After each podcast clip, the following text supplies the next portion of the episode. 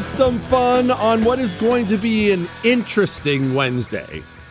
When I say interesting, this is what I'm talking about. There's apparently a high school that hosted a drag pageant, and oh, it is foul. Look, I'm going to be real gentle with it. You know, I'm going to be gentle with it. So that's going to be part of the show today. We have Ted Cruz committing a war crime against Merrick Garland. Ted Cruz just destroyed Merrick Garland today. Um, what's the best way I can put this? A less than enjoyable experience last night. That is that fair? I'll, I'll lay that out there. About an hour and a half from now.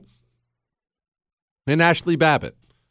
You know the name Ashley Babbitt, I'm sure. In case you don't, she's the Trump supporter who was shot and killed on January 6th. Her mother joins the show an hour and a half from now. She's she's got some things she'd like to get off her chest. We felt she had every right to get those things off her chest. But let's begin with something I've been thinking about. I do the best I can to keep some kind of perspective on things. I always think perspective is valuable, isn't it? So that's why I try to try to remind myself whenever I'm having a bad day or something like that. You know, something didn't go right at the office, paper jam on the printer, something really dire. I try to remind myself and my kids when they have a bad day there are people out there with gigantic problems, huge, life changing, life ending problems they're dealing with. You really don't have it that bad.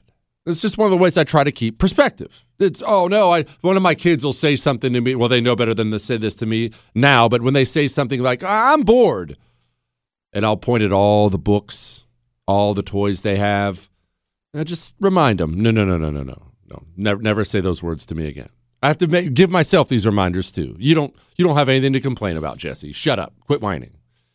I try to maintain as much perspective as I can about everything under the sun. I've been thinking about the political mood in the United States of America.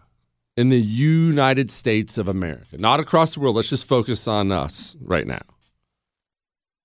Isn't it really bad? Isn't it really violent? Isn't it? It feels like we are either in the middle of violence or we're on the cusp of violence. Uh, ugly stuff. I mean, stuff that you don't want to live through. I feel it. I feel it all over the place. And I was trying to quantify why. And then listen, I want to be clear about this. I'm not talking about just on the left. Oh, they caused it, they ramped everything up. They've been 99.9% of all political violence up to this point, but the right will make an adjustment and begin meeting them there. And it's just terrible. I mean, I know some people like to say, I'm ready for the Civil War. You know, I never do that. I'll never do that. That's ugly. I don't like that. That stuff has, ugh, no. But I, it feels like everything's getting ramped up and ramped up and ramped up. And I was trying to put into words exactly why it got ramped up so quickly. And I want to play you this cut. And I really think it was a result. Everything got ramped up so quickly. I think it was a result of the left's reaction to Donald Trump. You see, Donald Trump is what I what I call a system disruptor. And we're going to have a talk about system disruptors here in a second. But listen to this the, the Democrat rhetoric, what has been normalized now, I think it has permanently adjusted what people consider normal and acceptable in this country. We have a domestic terrorism challenge in this country. There ought to be a bipartisan consensus to fight ter- terrorism wherever it comes from, uh, and particularly when it comes from within. For too long, our federal government has failed to address the growing terrorist menace in our own backyard. What we need is a focus uh, in Homeland Security on uh, domestic terrorism. Domestic violent extremism is the most acute threat, uh, terrorism related threat that we are seeing uh, to our homeland. Intelligence gathering agencies now, they're telling us that that threat landscape is now more of a domestic uh, nature. The rise of domestic violent extremism is a serious and growing national security threat.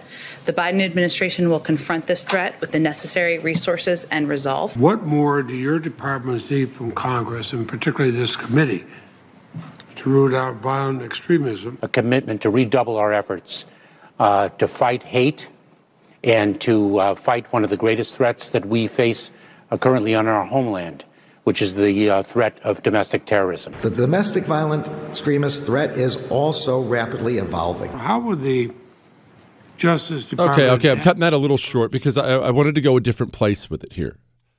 You're hearing about all this domestic extremism, violent extremism, white nationalism, white supremacy. The reason I played that is I came across this little montage this morning. I didn't come up with it. My buddy Tom Elliott came up with it. But I came across this montage of the things that they're now saying about parents at school board meetings. And it just it occurs to me even 4 or 5 years ago, this stuff would eh, from either side would have floored people. And now they go on the news and just talk like this. January 6th. And the violent, deadly insurrection on the Capitol nine months ago, it was about white supremacy, in my view. In the FBI's view, the top domestic violent extremist threat comes from racially or ethnically motivated violent extremists. Okay, now that's that's what they're saying about them. Now listen, listen to what they say about concerned parents. We're talking about, you've seen these videos, mothers and fathers, and people just showing up at school board meetings. Uh, uh, I would like it if my kid didn't have to learn about gender queer stuff in the library. And this is how they talk violent looking, angry, spewing parents outside of these schools. Individuals intent on creating chaos for the sake of creating chaos. These actions could be the equivalent to a form of domestic terrorism. This becomes a security crisis, in a sense, for the nation. This may also mobilize even more law enforcement to, to be at these meetings. It is dangerous to our children when the parents themselves are the school bullies. I think one of the worst things is the actions at the board meetings. Uh, you know, the, the the calling of names. You know, the, you know, tyrant, Marxist, communist. We've never seen anything like we're seeing at these school boards now. What on earth has happened in this country? Sometimes they're not even talking; they are yelling and creating chaos. Things have become so scary at these meetings. I don't think parents should be telling schools what they should teach. New laws may be necessary. There's always the possibility uh, that people will face criminal prosecution for this kind of conduct. The FBI and federal law enforcement is tailor made for that kind of national level coordination with state okay, and local Okay, you got that. You got that, right? And I'm sorry about all the audio right off the bat, but it, it did it bring it brought me back to how all these scumbags talked about Black Lives Matter and Antifa burning down cities across America. I want to be clear in how I characterize this. This is a, mostly a protest. Uh, it is not. Uh, it is not, generally speaking, unruly.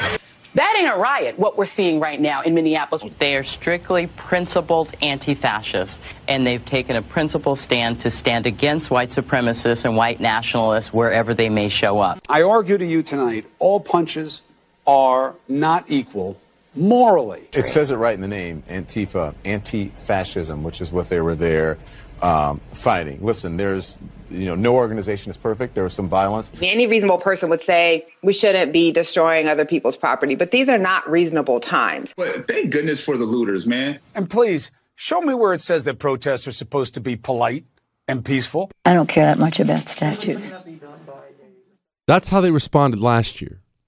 And you know, I don't do the thing, and I'm not about to do the thing right now where I say these people are hypocrites, because it's not that. I mean, they are hypocrites. It's not that.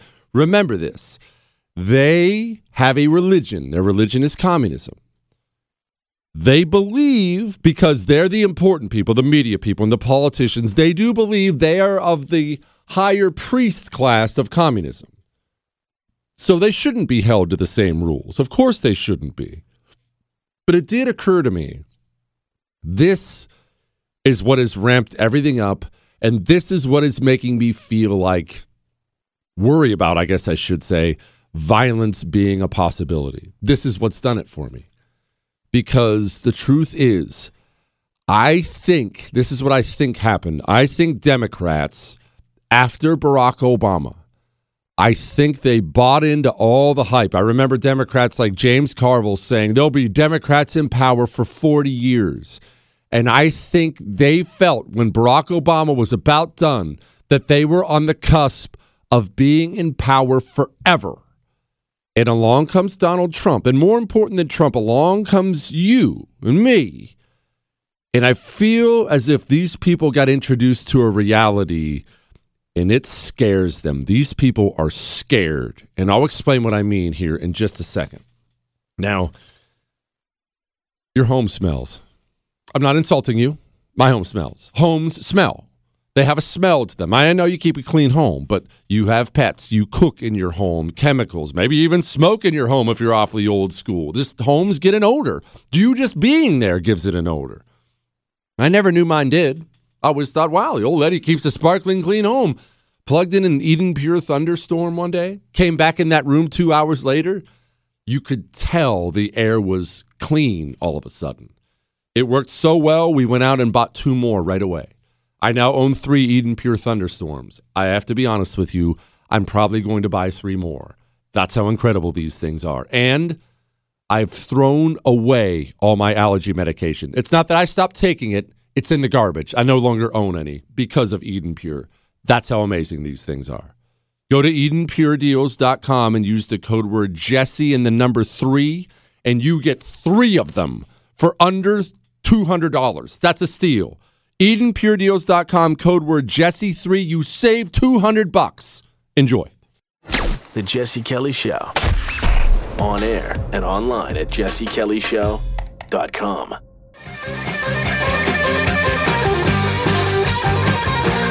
It is the Jesse Kelly Show. And yeah, you can call in tonight. Remember, we got Ashley Babbitt's mom about an hour and 10 minutes from now. I will explain why the game didn't go so well last night. I'll explain all that about, about an hour and a half from now. It's, it's, it, we have a lot on the show. And you're going to want to hear this Ted Cruz audio. But back to what I was just talking about. I feel like something happened.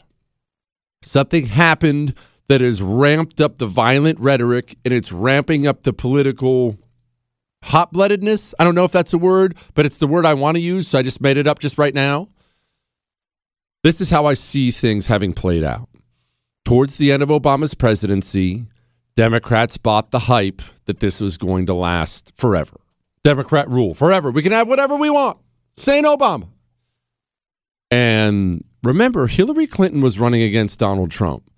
And I know everybody is Johnny come lately on this now. I think I'm the only honest person in the country about this. Everyone thought Hillary Clinton was going to kill Trump. I did. I did. I didn't even like Trump back then. Before his presidential election, I was a Ted Cruz guy in the primary. And I voted for Trump in the general, but I wasn't a fan. And part of the reason I wasn't a fan, I was out there running my mouth saying, oh, Hillary's going to kill him. That's what we get. That shows what I know, right? Trump sets the country on fire. He wins. And that win, Trump's win, it shocked them to the core. It absolutely shocked them to the core. And because it shocked them to the core, it, it created a new thing in the American communist that he hadn't really experienced before.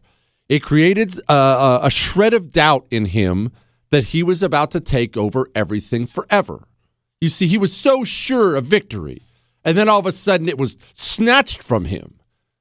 And that's why, that's why they spent four years ramping up everything. Remember, the Speaker of the House, Nancy Pelosi, that, that's a big deal. The Speaker of the House, she constantly rails against Nazis and white supremacists. We now routinely, the, the people at the highest levels, they call people Nazis and white supremacists.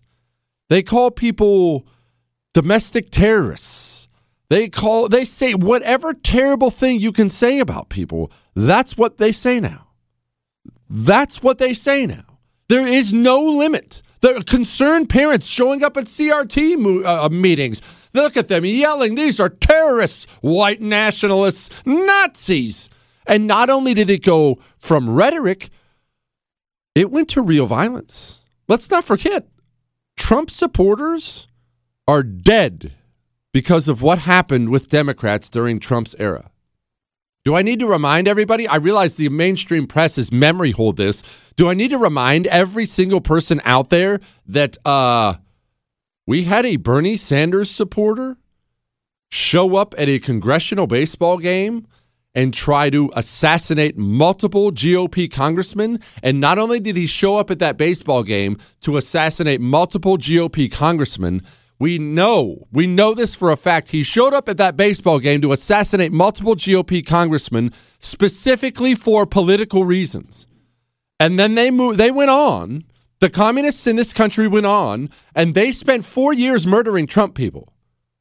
I know the media won't report this stuff, but Look around at the various Trump supporters who were shot. Remember that poor guy Antifa shot in the head in Portland? You remember that? People dead. Real violence, violent rhetoric. And what that did was it adjusted the rules in people's minds. And people are always, you're guilty of this, I'm guilty of this. I shouldn't say guilty, it's our nature. People are adjusting to the rules around them. Uh, what's a good example of this? You know what? Combat's a good example of this. You know, one of the reasons combat veterans come back a lot and struggle in the real world? Not everyone, but sometimes they struggle in the real world. I've told you before about one of my close friends, one of the guys I fought over there with. He was in jail about 30 seconds after he got back to the States, and he's still in prison, state prison, hardcore time. I have several friends who they just dove into the bottle, never got out of it.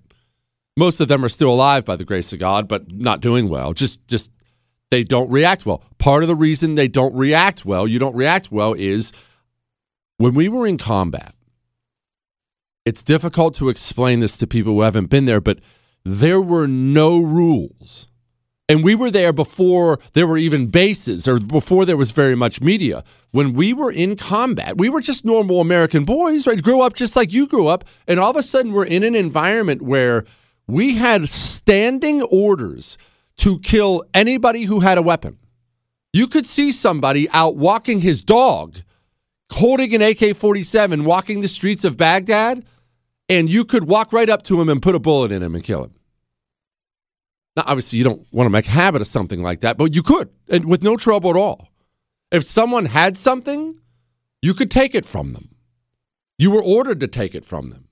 There was a time in uh, Najaf, I don't think I've ever told this story before. I'm not going to go into the details of it, where my lieutenant ordered me to take away somebody's weapon. I could have just shot him. Instead, I broke his jaw and took his weapon. You come back to a civilized world after that, and it's hard to adjust to make your mind adjust that there are now rules again. You're back in civilization. You're back in a place where you have to adjust what is acceptable and what is not acceptable. Well, what's happened for the entire nation, not just the left, but the right now, is because of the left's conduct during Trump's administration. This rabid, Nazi, violent, horrible, street violent conduct. In the minds of so many Americans now, there's been an adjustment to the rules. Uh, when is the last time you did see parents show up at a school board meeting and get loud. Have you ever seen it once in your life? Chris, if I missed it, I don't know that I've ever seen it once in my life. This is now the standard in America. This is taking place across the country right now. Parents are showing up getting loud. And by the way, you should show up and get loud. And it's driving the communists crazy. So show up and get louder and bring more people the next time and make these communists feel the heat. So you're not doing anything wrong. I just think this probably ends ugly, and that sucks. Does that make sense? That sucks. All right. Ted Cruz destroying Merrick Garland. Next.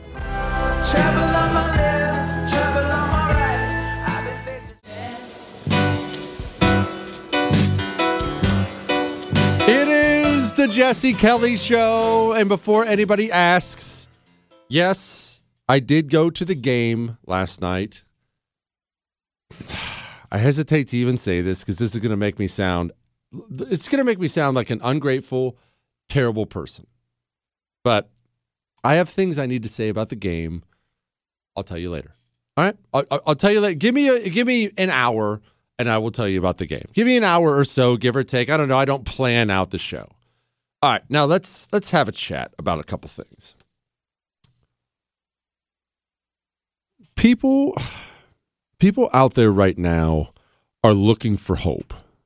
They're looking for things to feel good about, and I understand that. I understand that. I just played a big, uh, you know, I just played you a bunch of stuff. Here's something you can feel truly, truly good about. And I have to, I have to tell you before I play this clip, Ted Cruz. I always feel the need to be honest with the audience about something. I know Ted Cruz. I know him personally. He is a friend. So I always have an affinity for Ted Cruz. But I'm not unaware of Ted Cruz's weaknesses when it comes to running for national office. And you want to know the truth, he's not unaware of them either. He he gets it.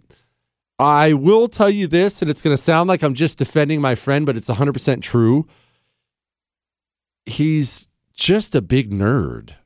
He's a huge nerd, and he would tell you that if, if you if you got him privately and we're talking to him, he would say, "I'm just a big dork." I mean, he's a big you know, science fiction guy. Not that there's anything wrong with science fiction. I, I like a, lot, little of it myself.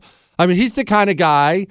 uh, He has Han Solo statues in his house. I guarantee he does. I don't know that for a fact, but he's that, one of those guys, right? It's just one of those guys. So there's something else about him. Two other things. One, you know how I tell you all the time that people leading you, you're, you're, you know, the CEO, the senator, the congressman, the general, the, all, all the leaders out there.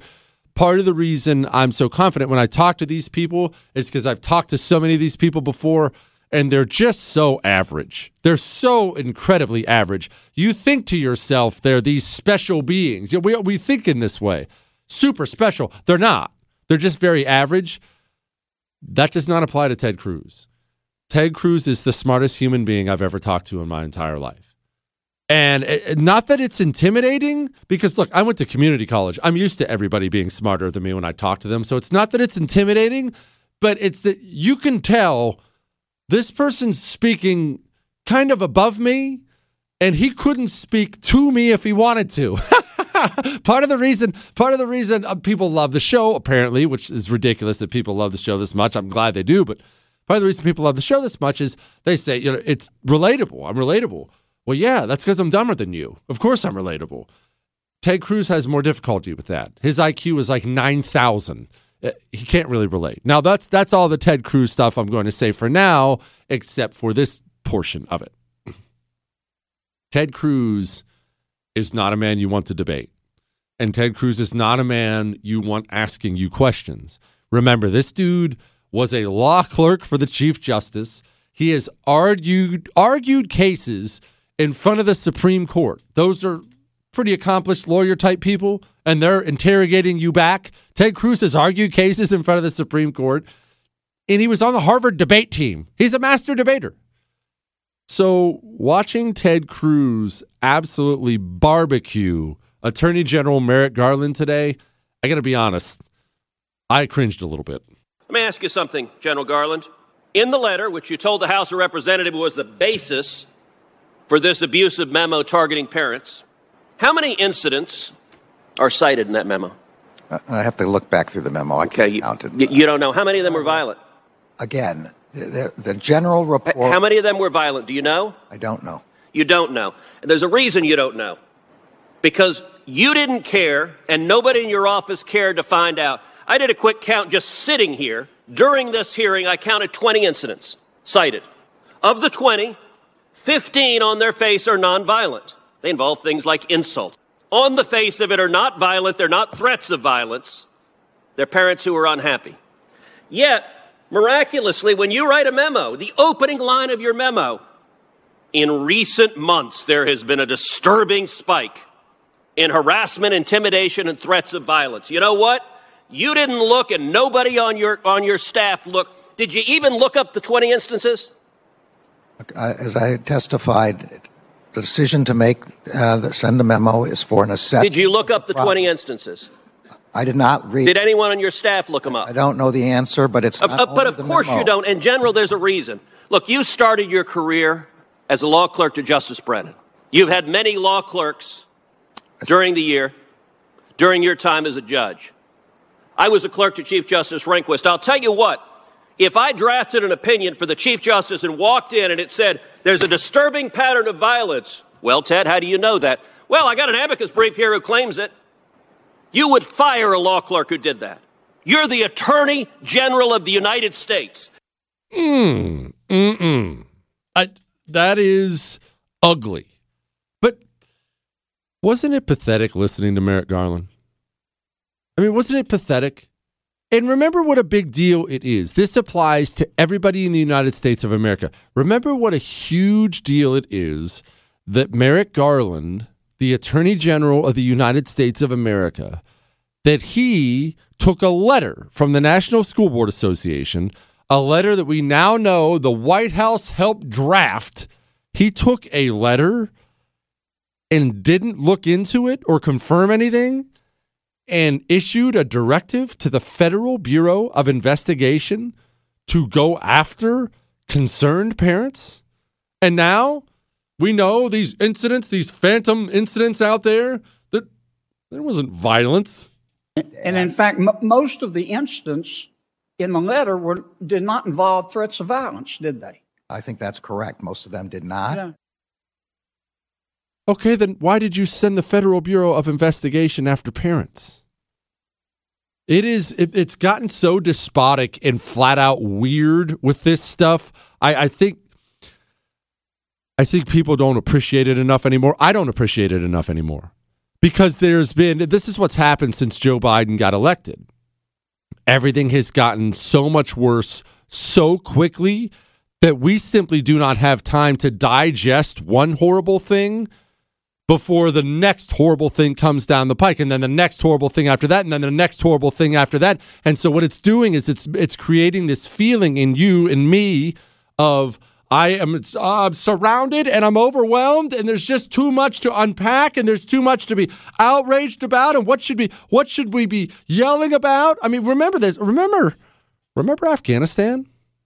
Doesn't that seem like it was 10 years ago? We just got done with the biggest foreign policy disaster in the United States of America since the Vietnam War. That was only 2 months ago. We just got done with that, and it feels like it was forever ago. We we got 13 of our people killed, and then in response to getting 13 of our best and brightest killed, we drone striked a family of 10. We don't like to talk about these things because we're Americans, right? No one likes to think about it that way. We committed a war crime there. You know that's a war crime? I don't care that it was done with a Reaper drone instead of with a bayonet. That's a war crime. We took an aid worker and we incinerated him and little kids with him. And nobody, not one human being, has resigned. Not one. We are led by the worst people in the world right now, and it's overwhelming people. All right.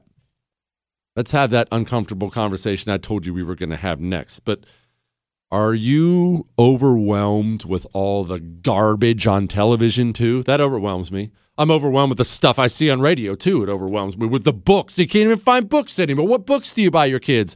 Oh, pause on that for a second. I have the books you can buy for your kids. It's called the Tuttle Twins books. Doesn't matter how old your kids are. They can be tiny, they can be teenagers. They have Tuttle Twins books for every age group, and they will not only teach your kids, they will teach you about freedom, property rights, socialism, free markets. They'll teach your kids and you about the golden rule, what to learn, what not to learn, what are rights. What these are the best books out there. They're what you've been looking for. I get asked all the time, what do I get my kids? They're here.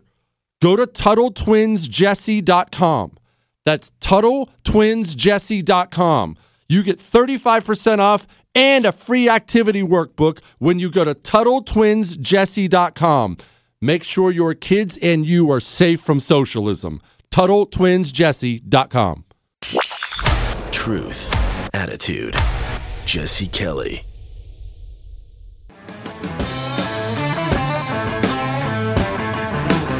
It is the Jesse Kelly Show. And don't forget, we got Ashley Babbitt's mom coming up about 40 minutes from now. I'll tell you why last night sucked. that's, uh, that's about an hour from now. But, Chris, what is my favorite thing in the world? Myself.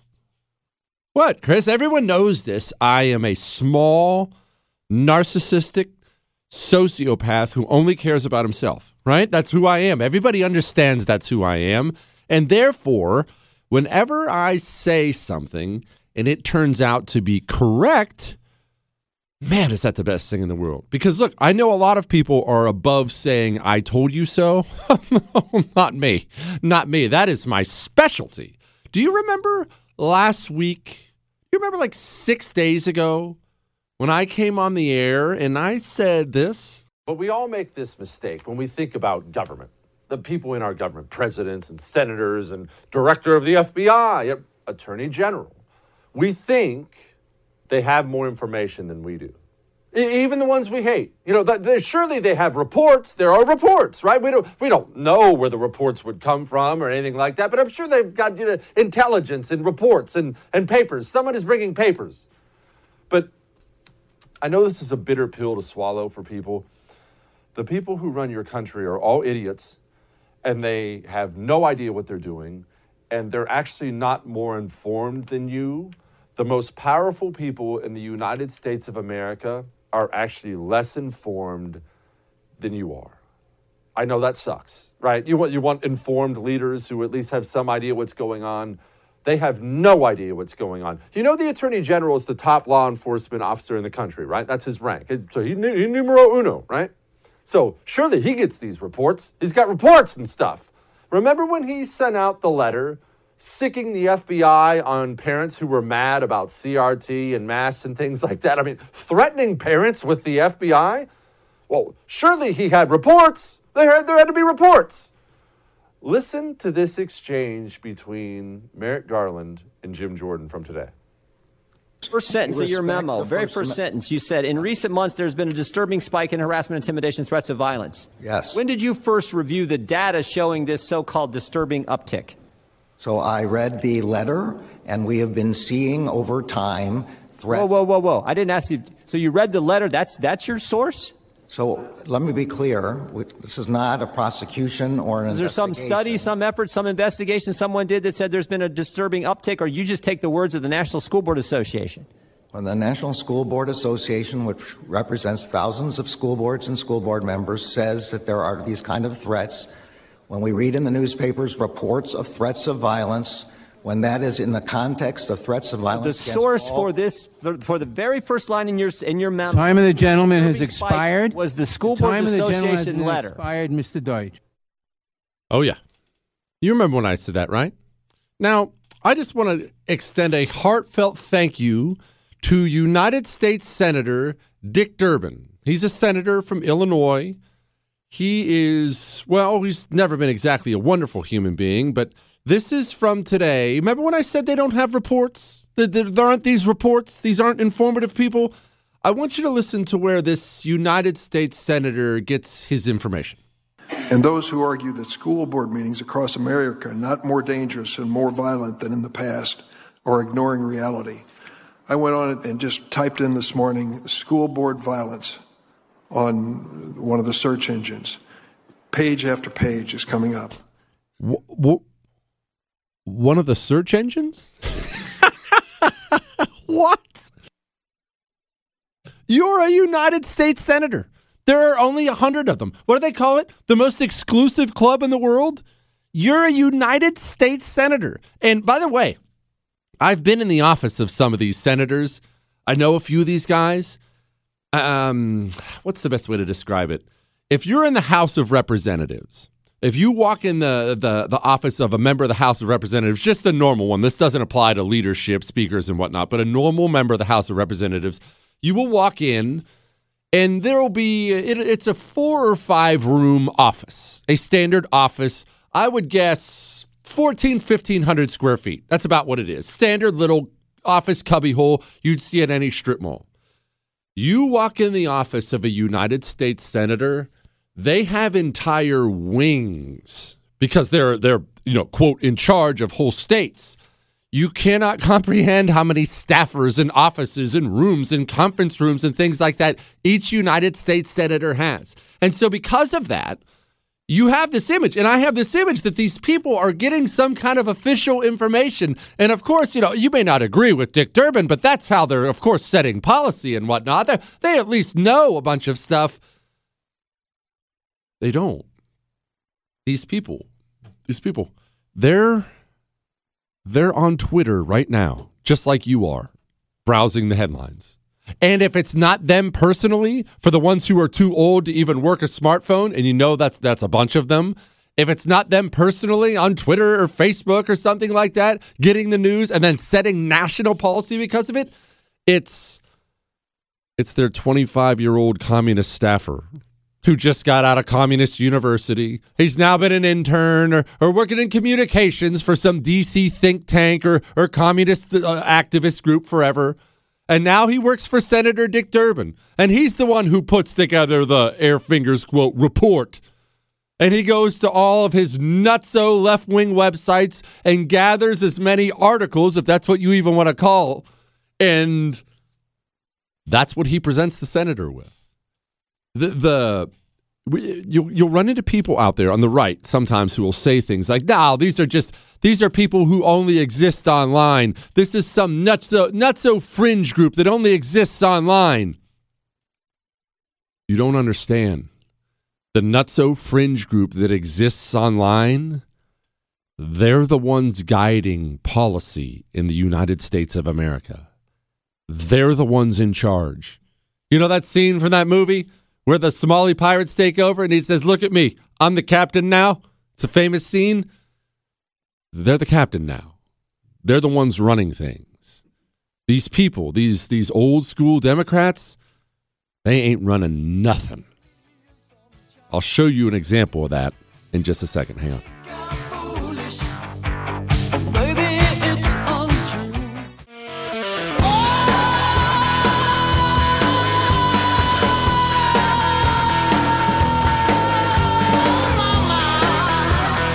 It is the Jesse Kelly Show. Only 25 minutes away. We get to speak to Ashley Babbitt's mom. I'm sure she's going to have some things to say. I can imagine what she's been through. But I mentioned before that people on the right will try to convince themselves that the complete radical nut job portion of the left that it's only some online pheno- phenomenon or it's just in some tiny little corner. You don't understand what's happening. They're running things now even your older, more moderate Democrat has to bow to these nut jobs. Now, remember, Nancy Pelosi uh, did, almost didn't get the speakership back because of these people. I want you to listen to something, and I want you to listen to it good. I'm not going to tell you who it is yet, but I want you to listen to something this person's about to say, okay? Just listen closely, and then I'll tell you who it is. Today, on Intersex Awareness Day, we recognize the voices and contributions of intersex communities in the United States and around the world. Too often, intersex persons are subjected to violence, to discrimination, and abuse solely on the basis of their sex characteristics. We recognize these obstacles and are clear in our commitment to support intersex people. As President Biden and Secretary Blinken have made clear, it is the policy of the United States to pursue an end to violence and discrimination on the basis of gender, of sexual orientation, gender identity or expression, or sex characteristics. The Department of State is committed to promoting the freedom, the dignity, and equality of all persons, including, of course, intersex persons, and we will continue to do that. That is somebody who works for the United States State Department. That person right there, he works for the State Department. That person works directly with other countries around the world. He has an official position with the United States government.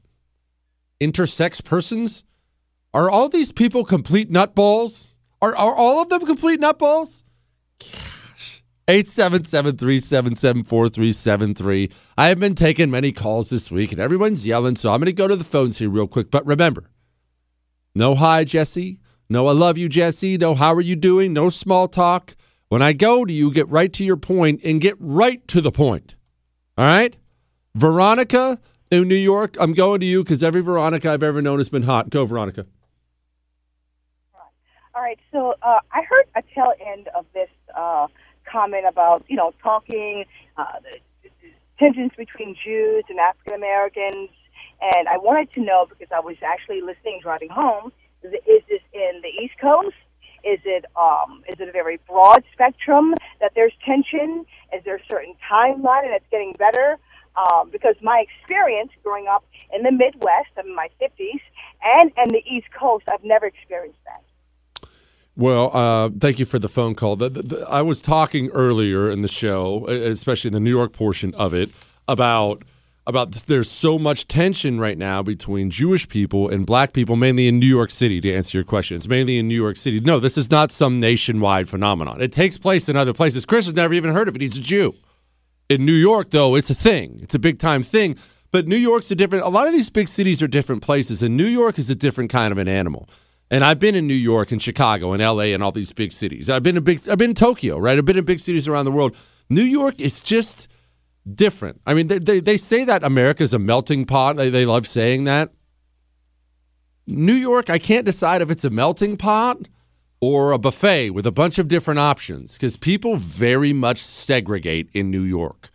Uh, There has always been an Italian part of town. There's always been a Chinatown, a Jewish part of town, black part. Of, there's, it's always been there. And whenever you have separate cultures living together, there's going to be tension. There's always going to be tension. All right, let's get to some emails. I've been super negligent on that too. Dear Food Lord, it seems every time I listen to your show, I am hearing awesome ways to prepare different foods. Unfortunately, I spend just about every weekday on the road and have forgotten important details by the weekend. Please write a cookbook filled with your culinary knowledge. This is something I would actually pre order for an autographed copy.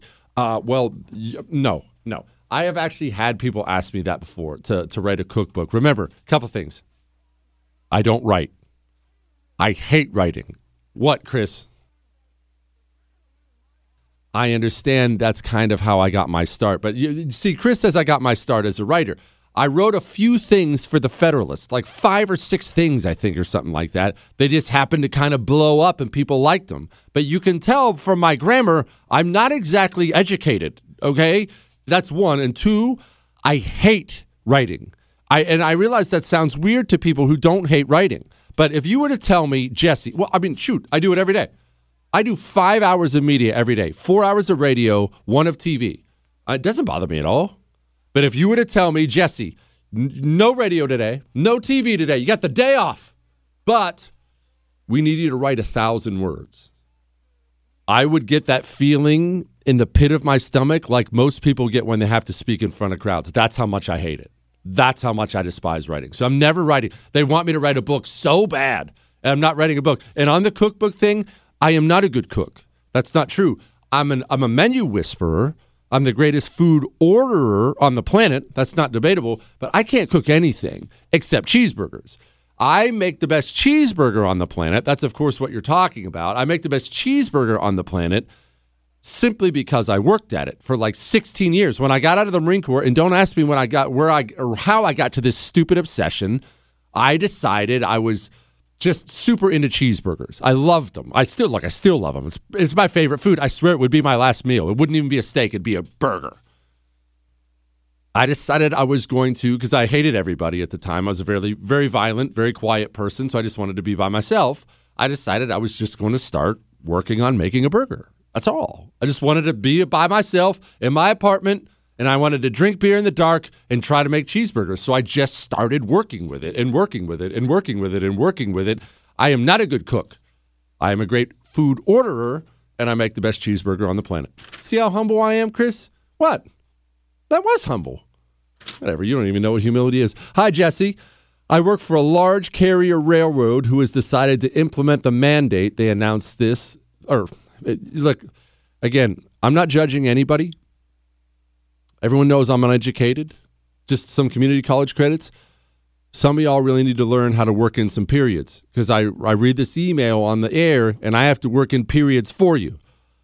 Moving on. I work for a large railroad carrier who has decided to implement the mandate. Period. That's where a period should go. They announced this two to three weeks ago, and we have until December 8th to report our vaccination status. That's where another period should go. I cannot give you an exact number on how many employees of this railroad will walk out on December 8th, but I can tell you that I am one of these employees that will walk out. I will not accept forced vaccination. This is my livelihood they're talking about. I will find another way to earn a living. One, as always, respect to you. Periods or no periods, that's freaking awesome. I just had a conversation with a good friend of mine. He's in this business. If I told you his name, you would know his name, but I'm not going into that right now. A good friend of mine who's in this business, who's he's currently in this same kind of fight. And it's wearing on him. And it's where make sure you're reaching out to people at your job, friends, relatives who are going through this right now. I might lose my job, I'm losing my do- job. Make sure you're reaching out to people, checking on them, making sure people are staying strong. Making sure people are staying strong and making sure you're there to help them along if they're making the choice to stand up against this tyranny. If they are, help them. And allow me to say this again because I realize a lot of people are nervous right now coming up on a job loss and whatnot. Listen, you're more marketable than you think you are. You are somebody who thinks for yourself. You can tell because you're not taking something you don't want to take. Instead, you're walking away. You're somebody who is very, very marketable. You're going to be fine. Might be a rough Christmas this year. I get that. No one loves the valleys of life. Nobody loves the valleys of life. I don't love them either. I've, been, I've driven myself into plenty of them. But you'll get through it. I promise. I promise. All right. One more. Jesse, 3 million employees at multiple plants in, Mini- in Minnesota Nebraska, Missouri, and across the country are walking out over 3M's vaccine mandate. Three, oh, I'm sorry, 3M employees at multiple em- uh, plants. There are a lot of these mandates that these companies are passing down. They're not coming down, they're not official till November and December. That's a consistent theme I'm seeing from people who write in. It this goes into effect in November, this goes into effect in December. I think we have some real, real rough times coming over the next couple months because they haven't actually hit yet. A lot of this hasn't actually hit yet. And the Biden administration can lie through their teeth all they want about, well, they're 99%. See, it's working. There are going to be millions of Americans, millions of them, who are walking away from their jobs, losing their jobs in November and December. Ooh, boy, those are going to be some interesting times. It's crazy out there. It's crazy. And look, people get violent in these times too. Something to think about. People get violent in these times. When when I tell you about a hero gun, when I tell you about a hero gun, that's why I'm saying it to you. I don't feel like we're going to be living in as safe a country as we've lived in. And anyone can use the thing. It doesn't take a concealed carry permit. It's got a laser sight. You can use it day one. Day one yourself, your spouse. Get a hero gun. It shoots these non lethal pepper balls, and they are just brutal. And they may be non lethal, but they shoot at 100 miles per hour. You're going to feel it. And once it hits, this pepper irritant, it's way more powerful than that pepper spray you carry. It is so debilitating, you cannot function. This thing's won awards for a reason. Go to hero2020.com and use the code Jesse. It'll get you a special discount. I recommend one for you and your spouse. Hero2020.com code Jesse. State restrictions apply. Jesse Kelly. Back soon.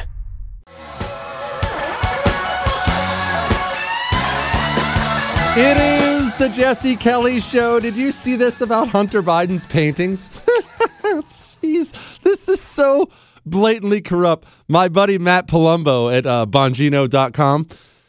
This is his headline Hunter Biden's paintings sell for more than Picasso's. You can buy a Picasso, a signed Picasso, for $400,000. That's cheaper than Hunter Biden's $500,000 paintings. What, Chris?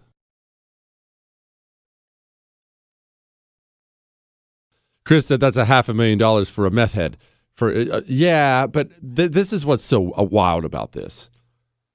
It's so obvious this is a corrupt payout to get close to dad, right? There's no Hunter Biden in and of himself. He provides no value to anybody. I mean, and I'm not, that's not even me making fun of his personal life. Yeah, he's a disaster of a human being, but Hunter Biden provides no value at all. None. Dad has all the value. And it really is. It is wild how the media spent four years talking about speaking truth to power when Donald Trump was in office. And here you have the crackhead son of the president of the United States getting 500 G's a painting for crappy artwork. I don't know anything about artwork, but the artist friends I have, they're like, it's not even good. Getting 500 G's a painting, and we don't know who's buying them. We don't know who's buying them. And so, look, let's just be honest. We can, we can be honest about what we're thinking. China? Anybody? I mean, remember, remember, Hunter Biden is still invested in China. He's still financially invested in China. He is. And Joe Biden, we have all the emails from Hunter Biden's laptop and we know about 10% for the big guy. Remember that was in the emails? And we had the Tony Bobulinski guy who came out and said, ah, that's Joe Biden. What if China is paying off the son of the President of the United States of America? Isn't that wild? Isn't, isn't that wild to think about? And here's the thing that's not some crazy conspiracy theory. You look at this, that's the likely scenario. There's not a who else is paying five hundred thousand dollars for Hunter Biden's paintings. It's not like they're worth anything once Joe Biden's done in the White House in about fifteen minutes, which we all know is coming. Tough times, tough times out there. You know what I need, Chris? You know I need a little pick me up. I need you to play me Tom Cotton. This is only a couple seconds long. Just pasting Merrick Garland today. Ay, ay, ay, ay. I am the Frito Bandito. I like fritos corn chips. I love them, I do. I want fritos corn chips. I'll get them from you. Ay, ay, ay, ay. Oh, I am the Frito Bandito. Give me fritos corn chips and I'll be your friend. The Frito Bandito, you must not offend. Munch, munch. Oh, that was beautiful, Chris. That wasn't exactly the audio cut I called for, but you know what? You're never going to get in trouble with me for Frito Bandito. But do you think maybe we could hear the one I actually asked for now, Tom Cotton and Merrick Garland? This is shameful. This here, this testimony, your directive, your performance is shameful.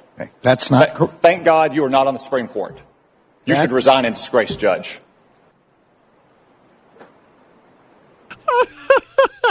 it was so good. And you know the best part was with, with that silence there at the end of it. I wasn't just eating uh, my Munchies chip mix, although I was doing that. That silence was Merrick Garland. If you see the video of it, he's sitting there looking like just this sniveling, scared little weasel after he got blasted like that. And by the way, Merrick Garland, buck up, Buttercup. I understand you're a communist and a loser and a lifelong DC guy, but show some pride, man. Where are these guys' dads? Do, do these do people not have fathers anymore? Who looks that scared and weak and pathetic? Ted Cruz? When Ted Cruz was hammering Merrick Garland, I swear I thought he was going to cry. In, in case you missed it, I'm going to play it again later on in the show. Don't worry. If you missed it, uh, probably 20, 30 minutes from now, I'll play it again. We have to speak to Ashley Babbitt's mom here in about five minutes. But I honestly, I thought Merrick Garland might cry. It was embarrassing. And this is not some it's not some 14 year old kid who's still figuring out who he is, getting his legs under him. Dude, you're the attorney general. I think he's 60. He's close to 60 years old. You've spent your life in law and arguing and all these other things, and some senator made you cry? Gosh, that's embarrassing. Jesse, well, everyone everyone is speculating that it will either be Donald Trump or Ron DeSantis running for president in 2024. I think you're leaving one dark horse out of the equation, and that would be Mike Pompeo. He is rested, shed about 120 pounds, is smart like a fox, and is just what this country needs. The top brass won't be pulling anything over Pompeo's heads, over Pompeo's eyes, and China and and Russia will blink first in his presence. Pompeo 2024. I'll be honest with you. I can't even count how many emails we get to the show every day. That is the first one I've heard touting Mike Pompeo.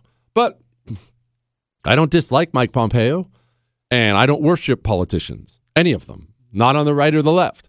If Mike Pompeo emerges as that guy and he's the guy, then okay, he can be the guy.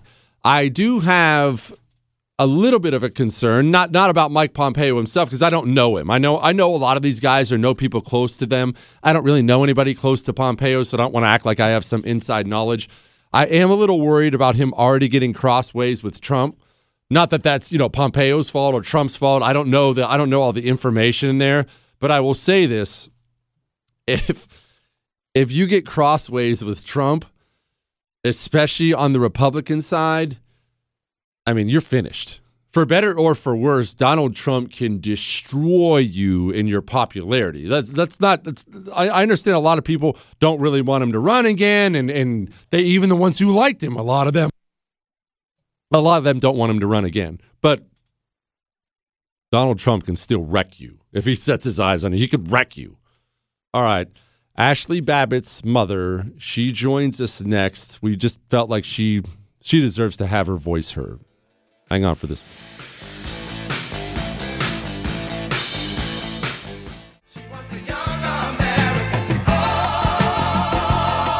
It is the Jesse Kelly Show, and January sixth this and January sixth that. You you can't you can't go five seconds now without some Democrat or media hack out there whining about January sixth, and they'll say things like, "There were five people killed." I just saw AOC the other day said almost ten people were killed. Let's be real clear about something. We don't succumb to media pressure around here. There was one person killed on that day. Her name was Ashley Babbitt. All right? One person was killed on that day. And joining me now is her mother, Micki Witthoeft. Micki, thank you so much for joining me. I um, I'm going to skip right past how sorry I am for your loss. I, I can't possibly imagine. I'm a parent myself. I'm going to skip right to the part where you tell me what are they telling you about what happened and why it happened. Well, I'm not hearing anything different than anybody else is hearing, really. Uh, you know, I've had to hear Michael Leroy Byrd tout himself as a hero, and and um, Lester Holt throwing him those softballs. But I I feel like uh, Michael Byrd should not have been there to shoot my daughter because, as most of America may know by now, in 2018, I believe he left his loaded Glock in the restroom at, at a um, visitor center in the Capitol building, and it was discovered by somebody else. So I feel at that time he should have been let go. And he did tell Lester Holt that he had been disciplined, but I would have liked to see Lester Holt press him on how he was disciplined because I don't believe he was disciplined. Okay, what else do we know about this man who shot Ashley? Do we know anything else about him? We know he was a Capitol police officer. Do we know anything about him? Um, I don't know anything about him personally. I know that the Capitol Police operate with complete impunity, and I didn't know that until they murdered my child in public and nobody's had to answer for it. You know, Ashley was publicly executed. I know that um, Ashley was security forces in the Air Force and was well versed in the use of force continuum. And if she had been told or given any command, she would have followed it. So I believe with my heart he never gave her any command, and nobody around him responded to anything that he may or may not have said. Did so, Ashley have some sort of a history of violent protest out there? Is this somebody law enforcement should have been on the lookout for? Ashley had no violent protests. She would go to Trump rallies and vote rallies and and um, anything about Donald Trump, she was there. But Ashley has no arrests and no violence in her history. Speaking with Micki Witthoeft, she is the mother of Ashley Babbitt. All right, uh, what what legal recourse do you have now? Does the family of Ashley have now? I know she left people behind. What's being done? Are you gaining any ground there? Expand on that. Well, I, I, we have very competent lawyers that are pushing forward for a violation of Ashley's civil rights, and I believe that her civil rights were absolutely violated. Her human rights were absolutely violated. You know, Ashley was a 115 pound, five foot two woman and posed no threat to anybody. And if you listen to Michael Byrd tell it, he had already evacuated everybody in the chamber. He was a single handed hero that day, according to him. Well, what was so he wasn't standing in front of some congressman or senator. He had evacuated everybody by his own admission. He said, uh, it's my understanding that he had already evacuated the room. Like I said, he touts himself single handedly as a hero that day. But I, I would like to say that, um, you know, there were almost a million people there that day to, to redress the certification of the vote, and and that's what my daughter was there for. Ashley was a true patriot and answered the call to this country of this country several times, four tours of duty over uh, in the Middle East, and uh, like I've said before, there were days when I was surprised not to get a call that something bad had happened to her, but to have her come home and be shot down by her own government, and nobody have to answer any questions. You know, Christopher Wray can't answer a question. Merrick Garland can't answer a question. Rosen can't answer a question. Nancy Pelosi can't answer a question. It's like, what are they trying to hide? And the 14,000 hours of missing footage they suddenly don't have money to develop. That's because they know that that would show bad behavior on the ca- on the on the um, part of the Capitol Police. It would show involvement by the FBI. There are political prisoners still sitting in jail with our two-tier system that we have now that have not heard the discovery against them. And I believe in my heart that's because if they see the discovery against them, that would also illustrate the bad behavior of Capitol Police and the culpability of the FBI. Indeed, it would. All right, Micki. Uh, speaking with Micki Witthoeft, the mother of Ashley Babbitt. Micki, is there some place people can go to show some support for Ashley in some way? Ashley, her her um, legal team has a Justice for Ashley Babbitt legal fund that gives send go, and as everybody may imagine, this is going to be like a David versus Goliath because um, the government's powerful. They're not telling the truth. They're hiding things. And and um, you know, when I went to when I woke up on January sixth, I was an American, believing in my, my FBI, believing in my government, and I feel completely different. They are definitely hiding things from us and, and keeping things from us that American people have a right to know. And and back to the 14,000 hours of missing footage. That's our footage. That's we the people. We the people own that footage. We own the equipment it was filmed on. We pay the people to film to, that took the footage.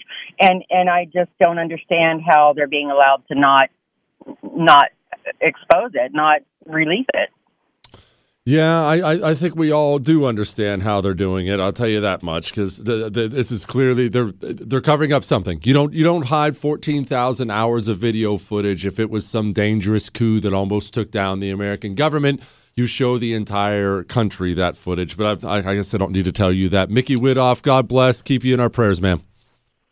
Thank you. I appreciate the time to speak about it. You bet. Look, one person was killed that day.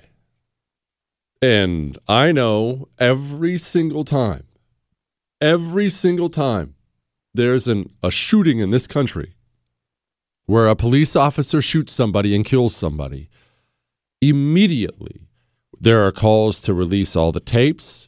The officer is almost always immediately suspended. Oftentimes their lives are destroyed. And I have been told time and time and time again, the same way you have been told. I've been told that that is, you know, speaking truth to power, and we got to hold police accountable. The feeling out there right now, you just heard her describe it about the FBI and DOJ and government and things like that. The feeling out there right now is there are two different justice systems in this country. And if you're on the right, you are going to be trampled underfoot by our justice system. That is a really, really, really dangerous place to be as a nation. If you feel like there is no place for you to find justice in the United States of America, if you're on the right, it's a dangerous place to be. And here's what I mean by dangerous people will seek it out no matter what. If you tell me, as a person on the right, if you tell me I can't seek out the, the the intended avenues of justice, the traditional ones, I can't go to the law. Police won't be held accountable. Uh, rioters and looters won't be held accountable if they attack me. If you take if you take away the legitimate sources of justice for me, well, then people are going to start looking for illegitimate sources of justice. And that's when you start to get a dangerous powder keg type situation. That's when you're going to start to get people organizing big time and maybe organizing in ways we're not comfortable with. All right. I have a ton of emails I'm going to get to now. I am going to finally unplug this email backlog. There's all kinds of stuff, and I know you're going to find this shocking. There's one about food next, but first, speaking of food, how are you planning on buying food when the value of the dollar continues to get destroyed? Did I did I even read you the numbers from last night? Did I read you the numbers about how much food has gone up? Beef 22%, ham 7%, spices 4%, coffee, my goodness, coffee's up 4%, 12% on eggs. The value of the dollar continues to go down. Buy some gold from Oxford Gold Group. They will deliver gold to your front door. No, I didn't say sell your home and buy all the gold. Get some gold in your possession so you know no matter what, no matter what these idiot politicians do, you have value. Call 833 995 Gold and tell Oxford Gold Group that Jesse told you to call. They will take special care of you. 833 995 Gold. Oxford Gold Group. Get some value the government can't take away from you. Fighting for your freedom every day. The Jesse Kelly Show.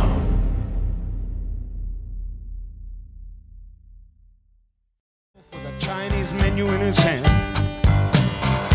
Walking through the streets. It of is Soho. the Jesse Kelly Show. And uh, look, for anybody who was asking, I've, I've been asked several times already, how was the game last night? How was the game? I went to that World Series game last night. My buddy had an extra ticket, offered it to me. I was like, yeah, I'll go.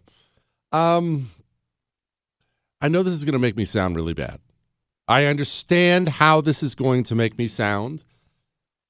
I thought it sucked. And it, it's not because the, the, the team lost, whatever. I'm, I don't even care about baseball. The experience sucked. And I know you probably shouldn't say that, right? Because people are like, well, I want to go to the World Series and what a cool experience. I'm six foot eight. I am six foot eight. I show up at the game. I grab some nachos and a beer on the way to my seat. I think it was, I'll have to look at my phone. I'm pretty sure it was $24 for nachos and a beer. Nachos and a beer. I then make my way down the stairs and to get to my seat, I look down this aisle and there are four good sized dudes sitting there with their knees buried in the seats in front of them. They all look up at me and they're nice about it, but they all stand up and I have to do that give them the butt, not the other end thing as I squeeze by them on the way down to my chair. I then sit down in my chair and I'm I have wide shoulders. Anyone with even decently wide shoulders stretches out over the seat beside them. Well, everybody beside me had decently wide shoulders. So I'm sitting there hunched over this thing of nachos with my beer buried in my knee and the cup holder in front of me. The lady behind me, she had to be four five. She had to be four foot five. And she was just a tiny little thing. And I couldn't stand up.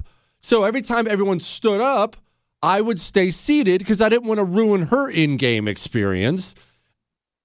Why is that fun? At some point in time, I had to pee. I'm sorry, I'm a human being. I had to go pee. So I had to have all the guys stand up again as I walk on by. And then I make my way up to the bathroom where I wait in line for 15 minutes to go in, use the bathroom. It reeks in there. People, you know, you know how much I hate public restrooms anyway. It was just disgusting. Tell me why that's a superior experience to going home, seeing the wife and kids, sitting down, having a dinner, having maybe a home cooked meal. The wife's making fettuccine and scallops tonight. Fettuccine makes the best fettuccine in the world. It's fettuccine and scallops tonight. We got the scallops at that farmer's market. If you're down here uh, in Houston, close to water, you get good scallops. Fettuccine and scallops tonight. And then when I'm done with the fettuccine and scallops, I go, if I want to watch the game, which I don't, because again, I'm not into professional sports, but if I wanted to watch the game tonight, I would maybe pour myself a little glass of bourbon, maybe grab a butt Heavy, go sit down on my couch in the climate control where I have a full belly of food that I didn't spend a fortune on. Chris, I can complain about prices too, okay? That's not exclusively your role. You just take it obviously to an extreme level, okay? I don't like paying $24 for a beer and some nachos. That's ridiculous. But I, don't don't interrupt. But tonight, if I wanted to, while I was watching the game, if at some point in time I wanted to pause it or What if I had to pee again? I would get up from my couch. I would walk over to a bathroom that is clean, that I know some drunken idiot hasn't peed all over, and I would use a clean restroom and then go right back and sit down at my chair. And, and, I know this is making me sound like the bitter old person. And on top of all that, when I got tired, and I got tired last night. I don't stay up till 11, okay? I got tired last night. When I get tired, if I was to do all this tonight, if I got tired, you know what I would do? I would reach over and grab that thing called the remote control, and I would press the power button on the television, and then I would walk into my bedroom and go to sleep. You know what I did when I was tired last night at the game? Had to convince everyone else I was with that it was time to go anyway. We're all yawning. We then had to make our way out of the stadium, which takes a half hour wading through the seas of people, get out in the streets, and then drive an hour to get home. I know that makes me sound unappreciative and like a bad person and I everything you say about me right now is totally warranted and maybe I'm just getting old and bitter.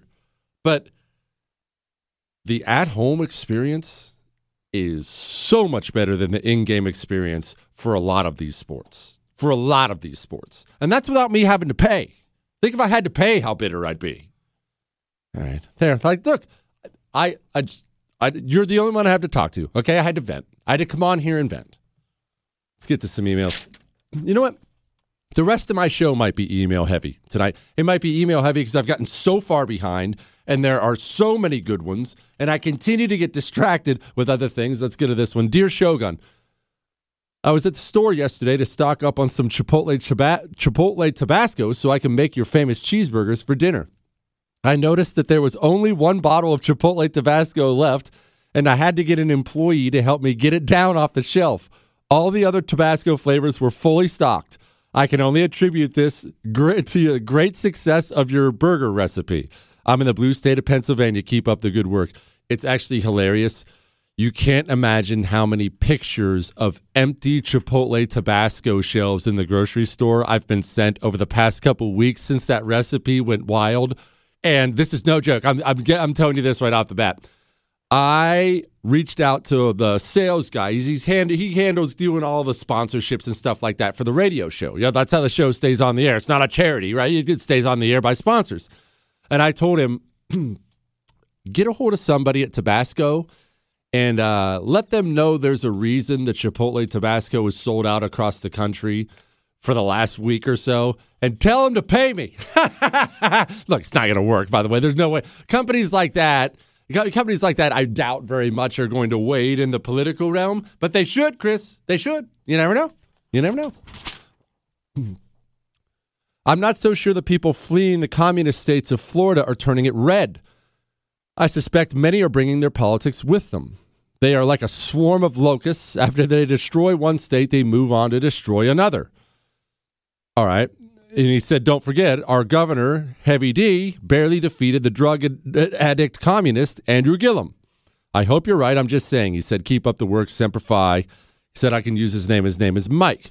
Now, hear me out here. I have I have a couple thoughts on this about people fleeing blue states to red states. In a normal situation, in a normal phase of the country, I would agree that you're right, Mike, and everyone who says this. It's not a guarantee they're going to vote red. There's going to be all kinds of Democrats who don't want to live under Democrat policies, and they move to red areas. Florida's been going through this with New Yorkers for the longest time. For the longest time. That's what turned Florida from a reliably red state to, man, kind of purple, kind of a coin toss. Could go either way. It was New Yorkers retiring, not wanting to pay those retirement rates in Florida, that retirement money you have saved up, go further, in, or, or not wanting to pay those retirement rates in New York, wanting to pay them in Florida. You retire with half a million dollars or a million dollars, whatever people retire with, goes a lot further in a cheaper state. So that's why they were moving. They were flooding to Florida. People were complaining it was turning Florida blue. Well, it was. But there is something new afoot right now. I'll explain in just a second.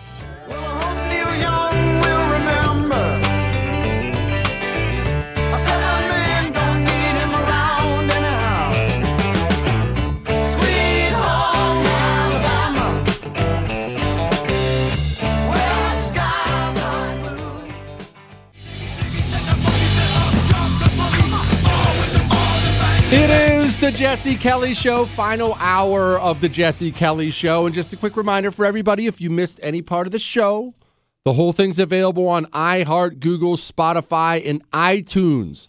On iTunes, leave a five star rating and leave a review talking about how handsome I am. There's like 1,200 of them now, and it's the funniest freaking thing in the world. And if you want to email the show, remember your love, your hate, your death threats, everything is welcome. Your Ask Dr. Jesse questions for Friday.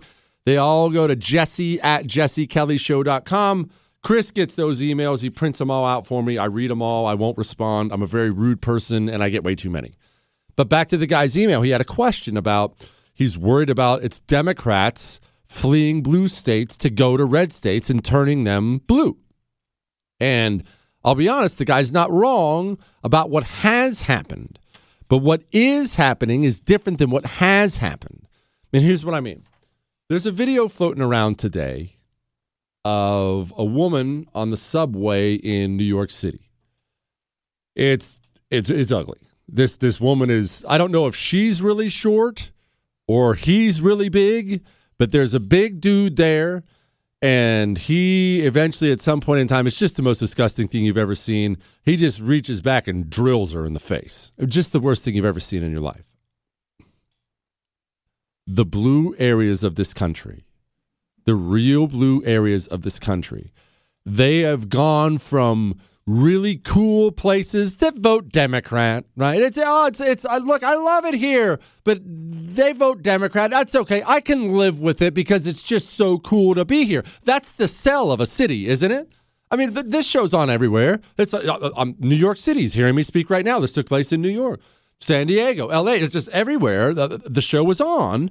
So you know what I'm talking about. The cities were Democrat, yeah, but so cool, so much to do, concerts and food, and, and especially if you're single, my goodness, pretty girls, cute dudes. There's, it's just it's the place you want to be. The cities are becoming so uninhabitable. The blue areas are becoming so uninhabitable for people who have different values they're the ones leaving now. And that's not me guessing on that. I actually have numbers. There's a group here in Texas. A lot of states have groups like this. Now, this particular one is very, very good. Texas Public Policy Institute. I don't expect you to know who they are. It's, it's okay. It doesn't matter. But just know what they are is one of those think tanks where they genuinely try to push good legislation. They try to figure out who's who and what's what and figure out why things are happening. And I I know these guys personally, and I talked to them about like Texas, and they said, Jesse, you can't understand just how red the transplants are that are coming to Texas now. Now, it's obviously not every person, but it is the vast majority. And that's because the value system of the country, of the two different sides, it's racing opposite directions. It's not just that people want to live in Texas because of the values, it's that blue people, communists, don't want to live in Texas. So they're either moving out or they're not coming at all. That's why I've been so. That's why I've been so uh, effusive. What a great word, Chris! I read it in a book last night. Look it up for me, please. Make sure I use that right. What? Just please look it up really quick. I went to community college, and it's why I've been so effusive in my praise. Gosh, I'm so fancy of Ron DeSantis in Florida for doing things like trying to pass that bill of giving cops five thousand dollar bonuses who who come in from out of state. Chris, what's it mean? It means overflowing. I just want to point out to everybody I used that word, a big word, which I've never used before. Put that finger away, Chris. I used it right. I used it on the air, live in front of America. Anyway, that's why I've been so effusive in my praise for Ron DeSantis in passing things, not only that the right will like, but that the communists will hate. You see, when I say whatever the communist hates, feed it to him.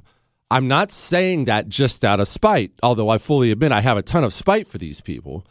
I am saying that because when you pass things they despise, they are so ideologically committed, they flee. You want them to flee. You want to empty these people out of your state.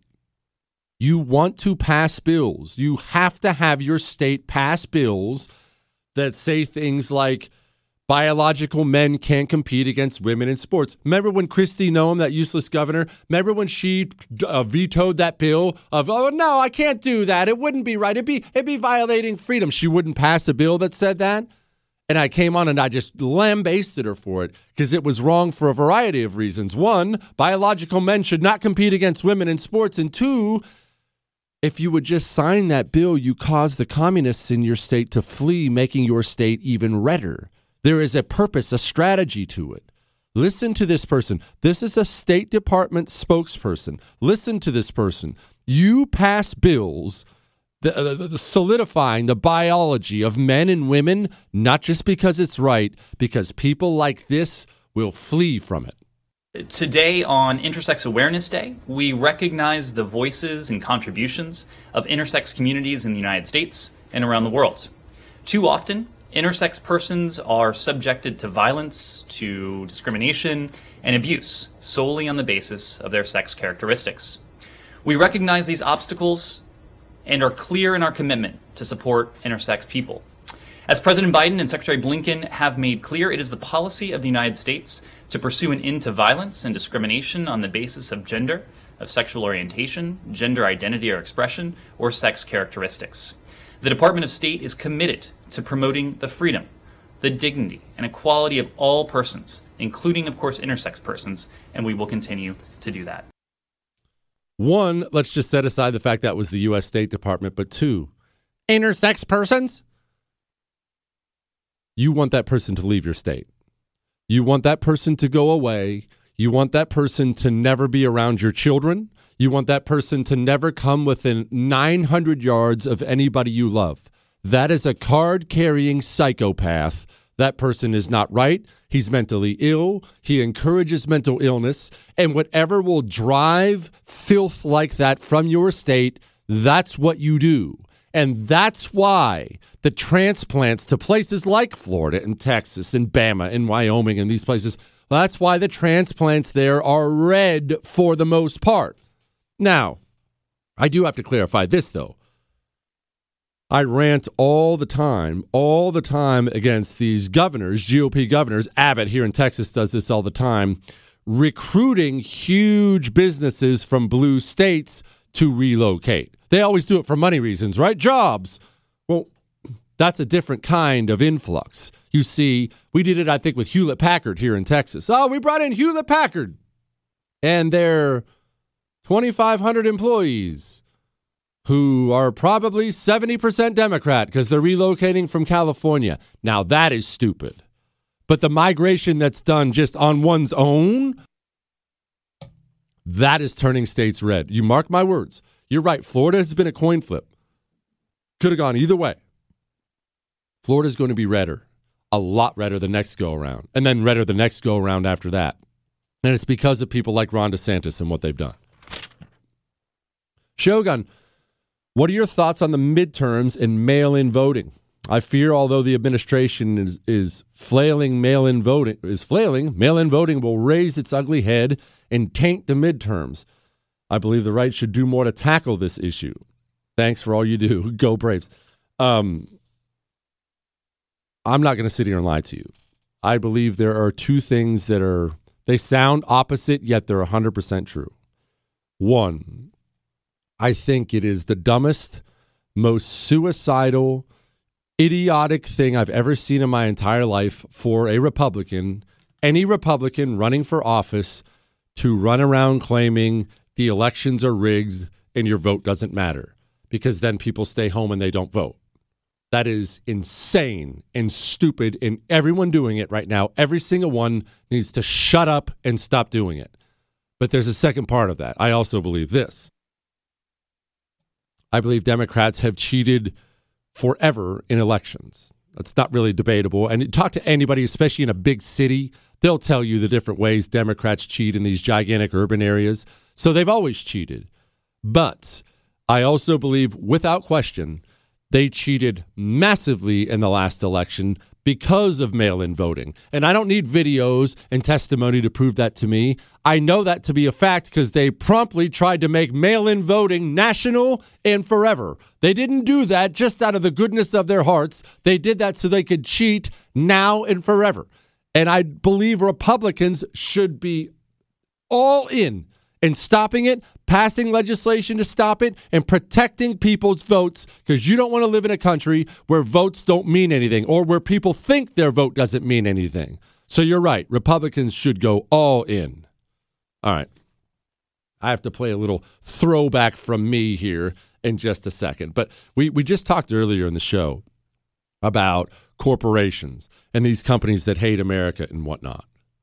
You know your wireless company, your Verizon's, AT&T's, T-Mobile's, you know they not only don't share your values, they out they're out there pressing values that you hate and they're spending a fortune to do it.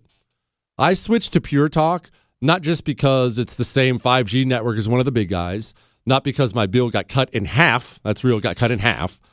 I switched to Pure Talk because they don't dump on my country because every time I pick up the phone, make a phone call, send a text message, I'm not enabling the takedown of my country.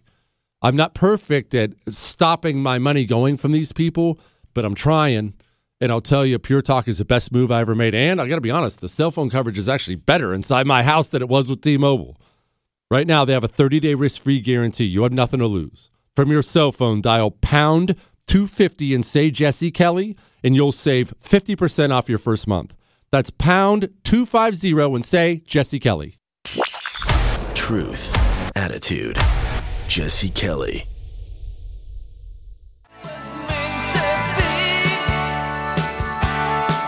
It is the Jesse Kelly Show. And Chris, I, I, tell you what I need, Chris. I need once again, I need you to play this Tom Cotton bit to Merrick Garland because yeesh, this was ugly. This is shameful. That's, this here, this testimony, your directive, your performance is shameful. That's not. Th- thank God you are not on the Supreme Court. You That- should resign in disgrace, Judge.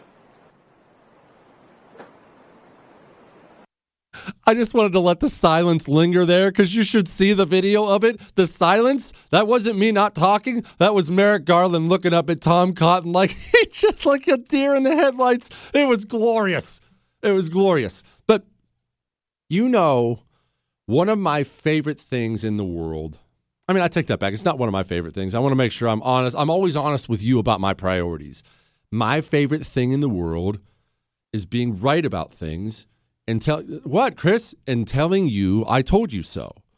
It's because I'm, I'm a small, selfish, narcissistic human being who only cares about himself. And so I enjoy when I've said something that turns out to be right, and then I can rub it in everyone's face and be like, "Oh, look how much smarter I am than you." And so I just want to I want to remind everybody what I said last week and how just wow profound this was. But we all make this mistake when we think about government.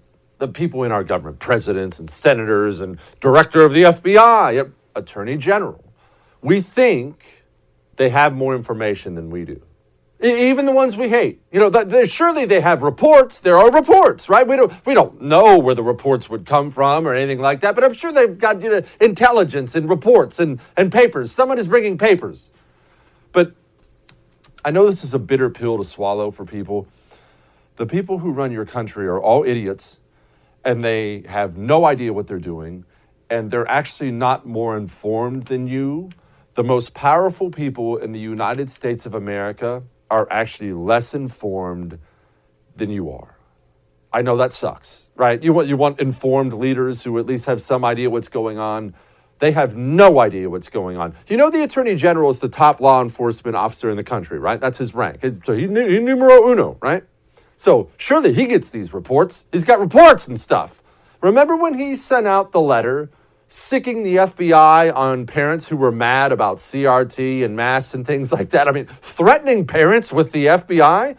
Well, surely he had reports. There had, there had to be reports. Listen to this exchange between Merrick Garland and Jim Jordan from today. First sentence of your memo, very First first sentence, you said, in recent months, there's been a disturbing spike in harassment, intimidation, threats of violence. Yes. When did you first review the data showing this so called disturbing uptick? So I read the letter And we have been seeing over time threats. Whoa, whoa, whoa, whoa! I didn't ask you. So you read the letter? That's that's your source? So let me be clear.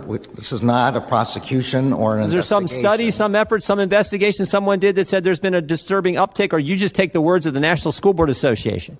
When the National School Board Association, which represents thousands of school boards and school board members, says that there are these kind of threats, when we read in the newspapers reports of threats of violence, when that is in the context of threats of violence, The source all- for this, for the very first line in your in your mouth. Time of the gentleman has expired. Was the School The Board time of the gentleman has Association letter? Expired, Mr. Deutch.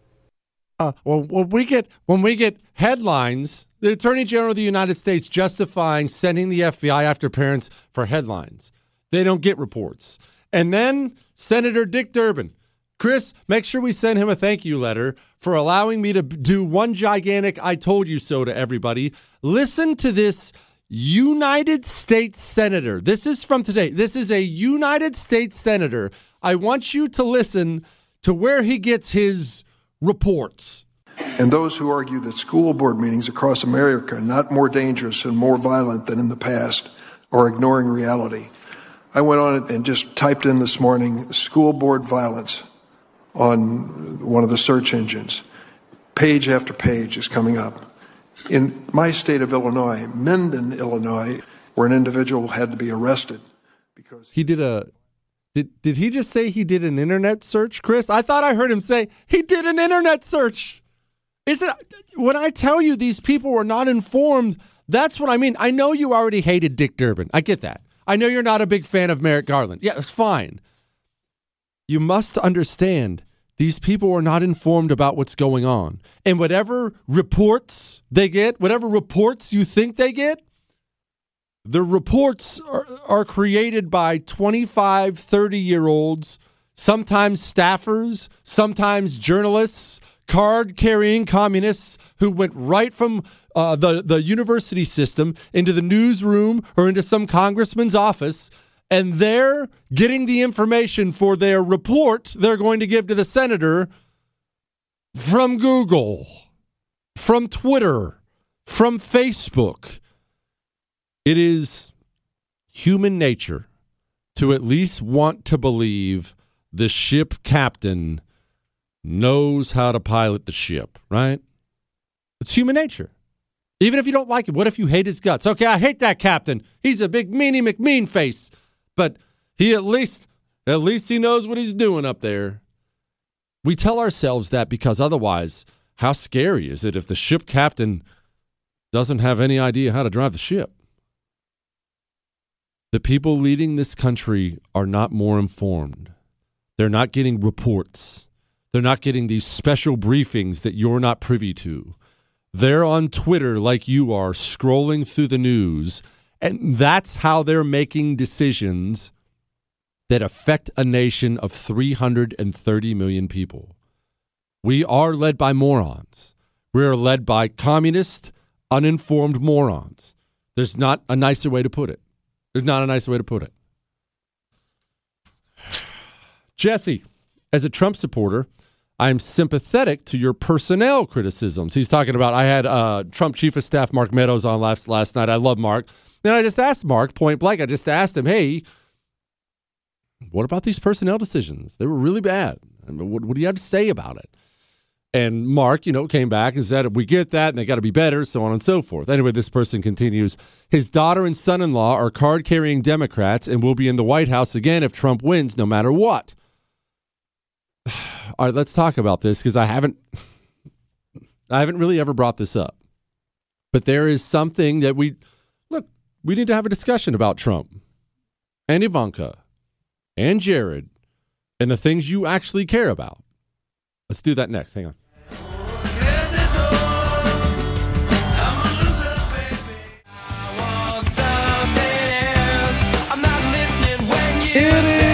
The Jesse Kelly Show, and, and yeah, I, I have a lot more to get to here. I'm going to get to a lot more of your emails. I know I'm way behind. I, I, we're going to get to headlines I didn't get to. That's still coming up in oh half hour or so. I don't know. I don't keep track of the time around here. That's your job, Chris.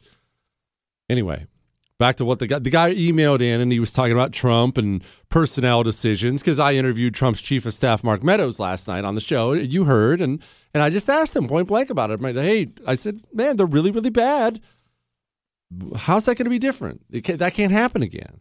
He said they'll be better. And then this guy wrote in and he brought up Jared and Ivanka, and they are Democrats. And the truth is about Jared and Ivanka I get I get a million emails to the show complaining about Jared and Ivanka. Trump just needs to dump Jared and Ivanka. If Trump would just get rid of Jared and Ivanka, so I get these emails all the time to the show, and I don't disagree. He should, but I think everyone must understand something, and you better be crystal clear on something. You make whatever call you want to make for the primary in 2024. It doesn't matter, whatever your call is, but you better understand Jared and Ivanka are coming back with Donald Trump. Donald Trump doesn't trust hardly anybody, and understandably so. Even people in his own party spent four years knifing him in the back every single chance they got.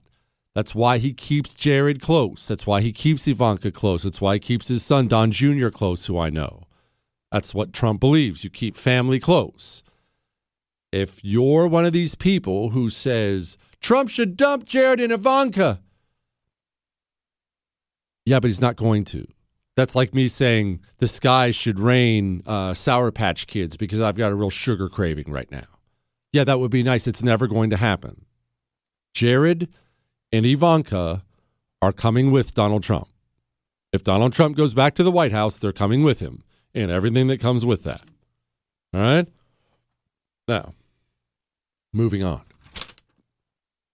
With the FDA saying 5 to 11 year olds can now take the jab, what are the chances more children are going to die from that than actual COVID?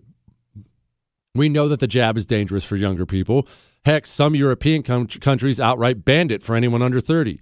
Do you think something sinister is afoot or is it all about money to these people? It's all about money to these people. Well, there's two there's two things to it. these people are all about money. That's that's obviously true. They're all about money but they're all about money and they combine that with no care about people at all. I mean, Chris is all about money, but Chris wouldn't do this because he actually cares about people.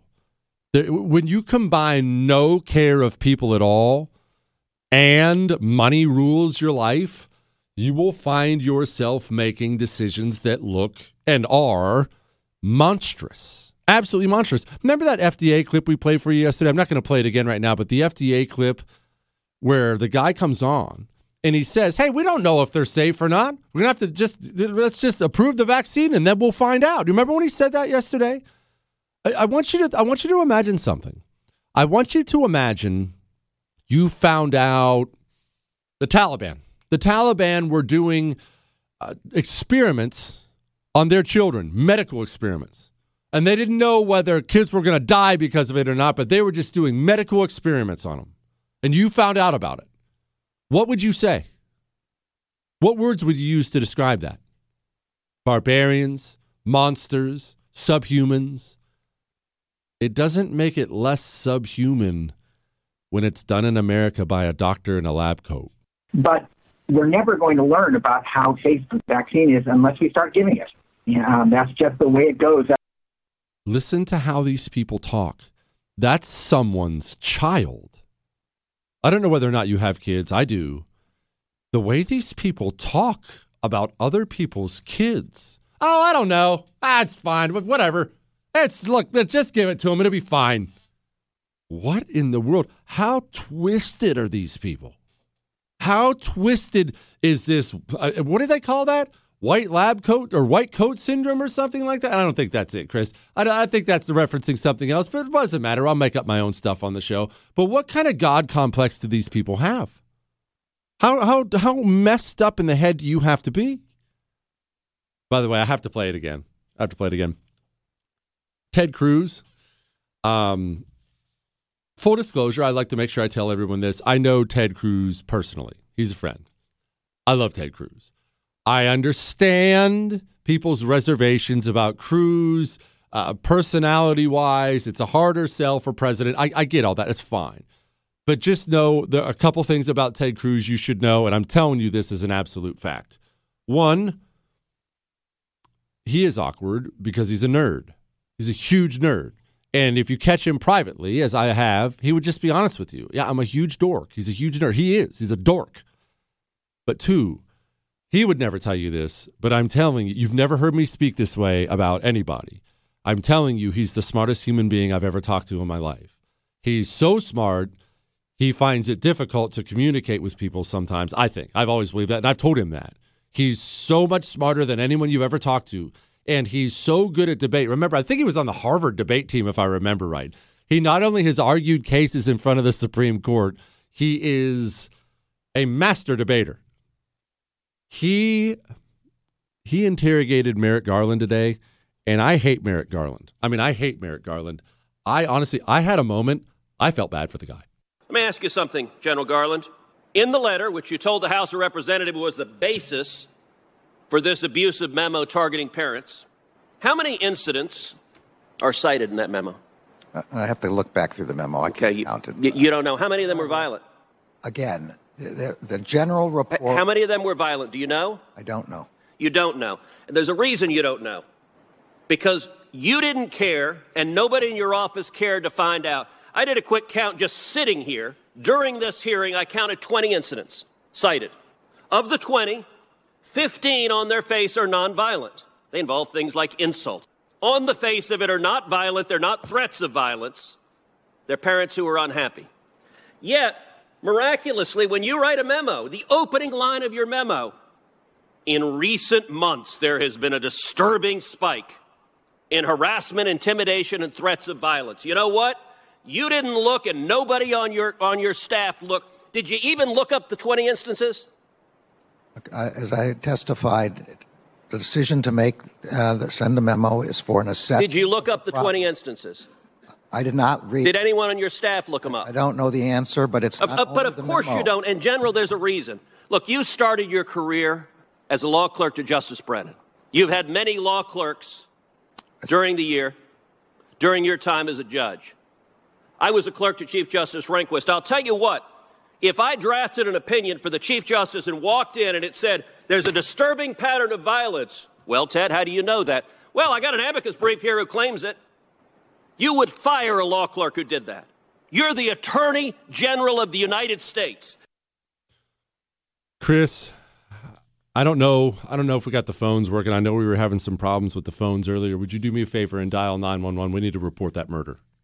Someone's dead. Merrick Garland's no longer alive. Ted Cruz just murdered him on national television. I have tur- I've told people, I have told people before, you do not want to debate Ted Cruz. You do not want to debate Ted Cruz. He's one of those guys. And you know what's you know what's so pathetic actually? Obviously, I was cheering for that because I like Ted and I hate Merrick Garland. So I was cheering the whole way, just the same way you were cheering. But you know what is pathetic? Merrick Garland, I'm going to play that for you one more time in just a second. But Merrick Garland, that is the Attorney General of the United States of America. That's the top law enforcement officer in the United States. And when I play it, I'll play it after the break again. I want you to listen not just to Ted Cruz, I want you to listen to the sniveling weenie we have as Attorney General. I, I, I, don't, I, I, I don't know. I, I don't know. I guess I just pooped myself. How pathetic. How embarrassing is everybody who leads this country now? Gosh, that's terrible. All right. Remember what I stressed to you last night? That my pillows sale, they're my their buy one get one free sale on the best sheets out there, the Giza Dream sheets made from the Giza cotton, the best cotton in the world. Remember when I stressed to you it's a limited time sale? I just want to reiterate that again to you. I'm not telling you anything specifically, right? Chris, I can't get in trouble for this. I'm just simply telling you limited time only. MyPillow.com, promo code Jesse gets you Giza Dream Sheets, buy one, get one free. And I'll be honest with you, personally, we're doing this in my house.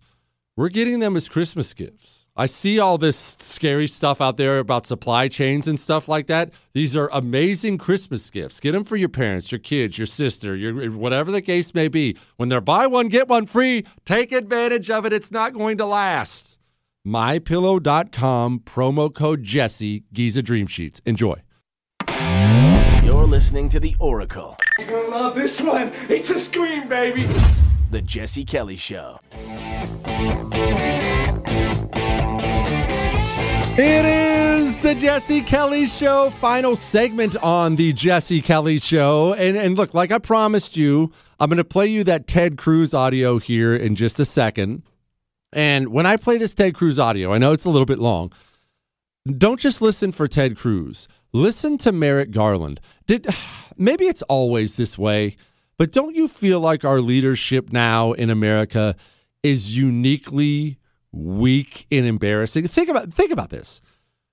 Joe Biden has dementia.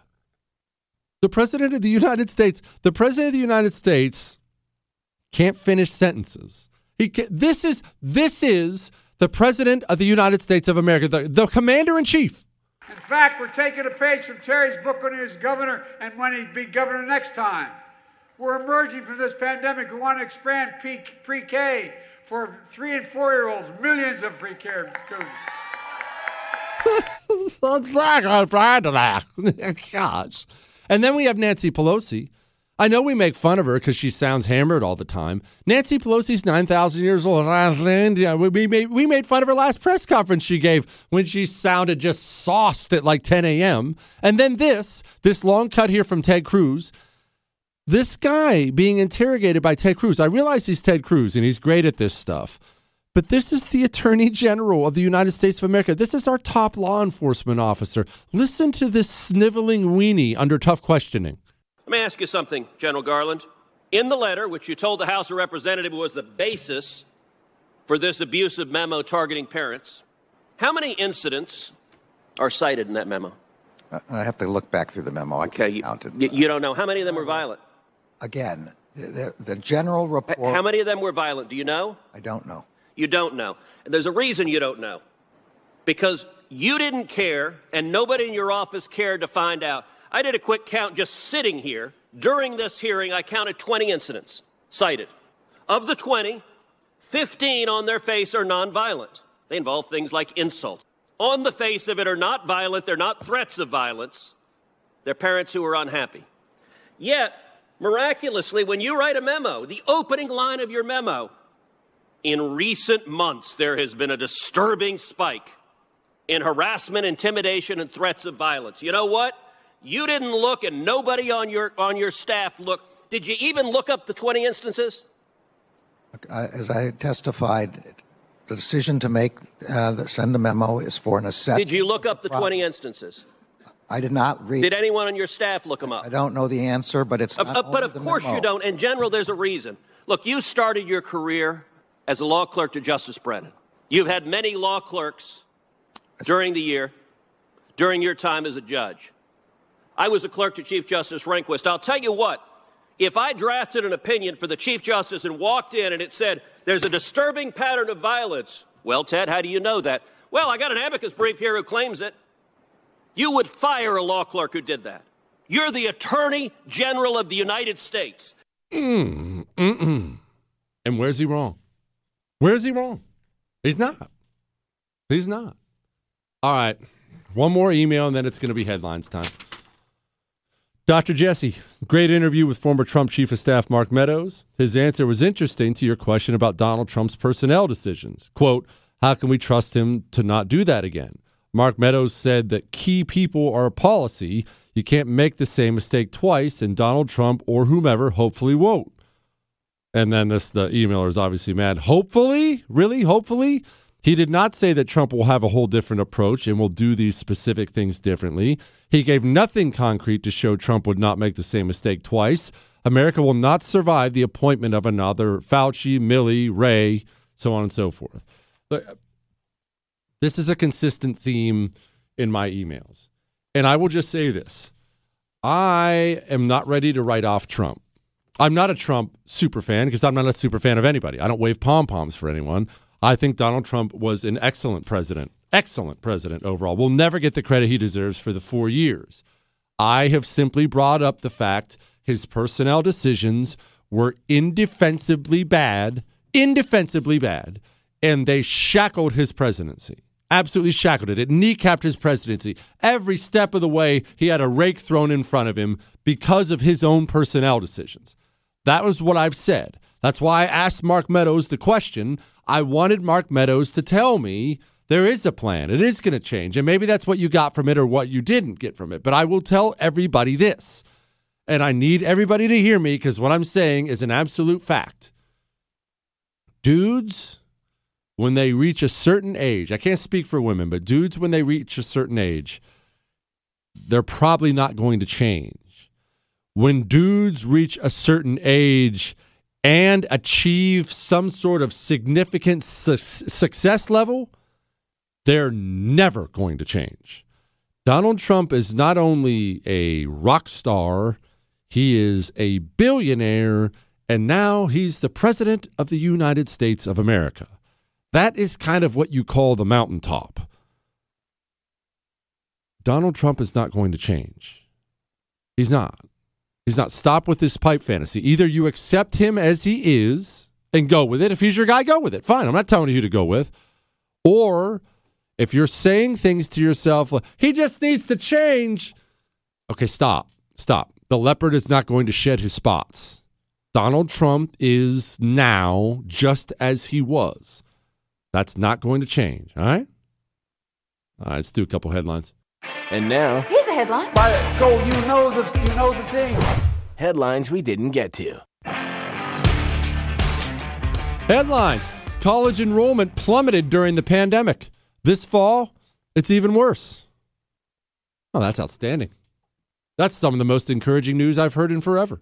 And I'm not even close to kidding.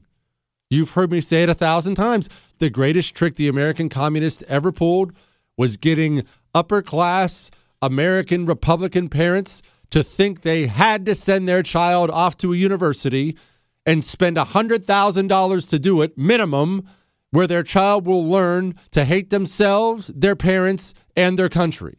If people are now fleeing the university system and choosing a different path, it's not possible to have a better turn of events for the United States of America. Good. Good. Get out. Get your child out. You are not a slave to the university system. Break this absurd tradition. Little Timmy's going to college. No, no. Maybe if he has something specifically he has to do there, send him to college. If not, I wouldn't. I wouldn't send my kids to college just for the same reason I wouldn't throw them in the gorilla enclosure in the zoo. All right, we have an amazing show tomorrow. We have someone on with some inside information about January 6th and who instigated it. Stay tuned for that one. That's all.